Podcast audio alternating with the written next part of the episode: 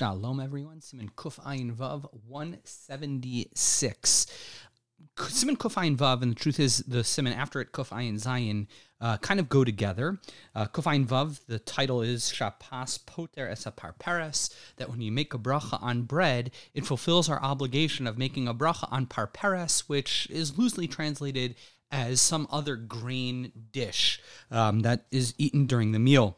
Um, and the halacha, the Mechaber tells us, is berech al hapas poter sapar peres. If a person makes a bracha on bread, if a person has a meal, you fulfilled your obligation uh, when you make the bracha of hamotzi lechem and haaretz. You fulfilled your obligation of making a bracha on a mizonos on some other grain meal. And just looking forward, just for a minute, for a minute, Siman Kofayin Zayin one seventy seven, we find a similar uh, similar halacha that dvarim habarim besocha suda uh, food items that we eat during a meal, if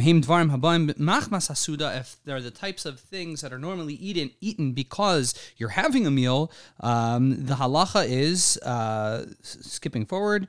Um, Ein tu'unim bracha lefneim uh, de bracha motzi potarasan you don't need to make a bracha. And this is a very important halacha, very well-known halacha, and that we're many are familiar with. That when you have a meal of bread and you make the bracha of amotzi lachem aretz, you don't need to make a bracha on anything else. It fulfills my obligation of making any other brachas, and that's what these two simanim are, are going to discuss. And sort of as an introduction, as a hakdama, what this halacha and where these halachas fit in um, it, it kind of opens up a new discussion, which we're going to only see a part of uh, now, and that is the concept of ikr and tafel.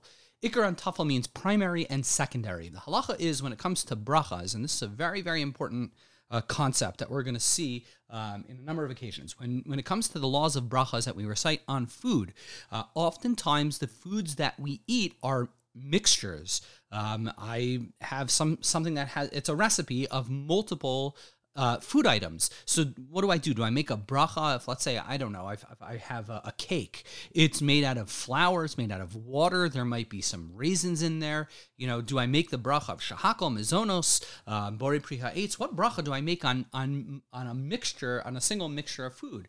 So the concept is there's something called ikr and tafel, primary and secondary. And the general rule is that we make a bracha on the ikr, we make the bracha on the primary uh, element, and it fulfills my obligation on the secondary element. Now we're going to see there are a couple different categories of this rule of ikr and tafel. One of them is when you have, as we just discussed, a single entity, uh, which is a single mixture of multiple things. You'll also have scenarios where it's not even a single mixture, it's just that I'm eating two foods at the same time. It's not halachically considered a single mixture, it's actually considered multiple foods, but sometimes because they're eaten together, so the ikr, the primary uh, food in that in that combination, I guess, even though it's not one mixture, um, you just make the bracha on the ikr, on the primary. Um, for example, if I've got cream cheese uh, on a cracker, you know that might not halachically be considered a single entity um, and the truth is, even if I eat the, the cream cheese uh, separately, I just, I don't know, I take a bite out of cream cheese after I eat the cracker, even if it's not on the cracker, a piece of cheese, let's say a hard piece of cheese, that would also be an example of ikr and tafel. And we're going to go through these laws uh, in, in detail a little bit later. And these laws are nuanced and are they're of the most primary halacha when it comes to the concept of ikr and tafel, of primary and secondary foods. There is another scenario of ikr and tafel, and that is when you have bread. When you have bread at a meal, you make the bracha of hamotzi lachem and haaretz, all the food that we then eat that's considered dvarim haboim machmas asuda, anything that we have that's considered a normal part of this meal, um, the halacha is the bracha on the motzi, or the bracha on the bread, fulfills my obligation on any. Uh, anything that comes as machmas hasuda, that's considered the, uh, a, a a primary part of the meal. So the bracha of Hamotzi fulfills the obligation. Now we're going to see in these two simanim, Kof Ayin Vav and Kof Ayin Zayin, what's considered machmas hasuda, what's considered part of the meal, what's con- what's considered shalom machmas hasuda. It's not, and this is a misconception that many people have, is once I make a bracha, hamotzi lachem in I make a bracha on bread, I no longer have to make any brachas on any other uh, other food or drink or anything that I'm going to have during the meal. And that's not true.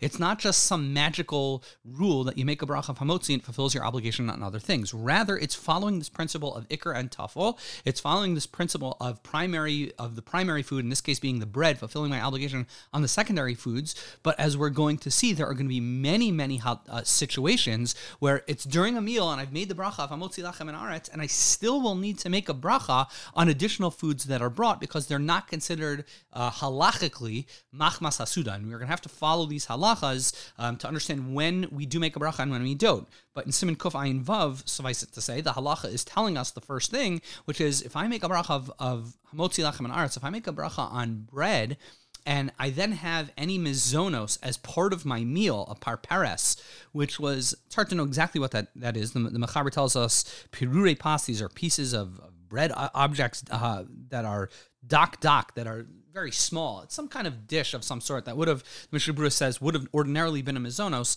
The halacha is we follow this concept that pas, that bread, fulfills our obligation on on anything else that's brought during the meal, even parperas, even if it's a mizonos, uh, a mizonos dish. Wishing everyone a wonderful day.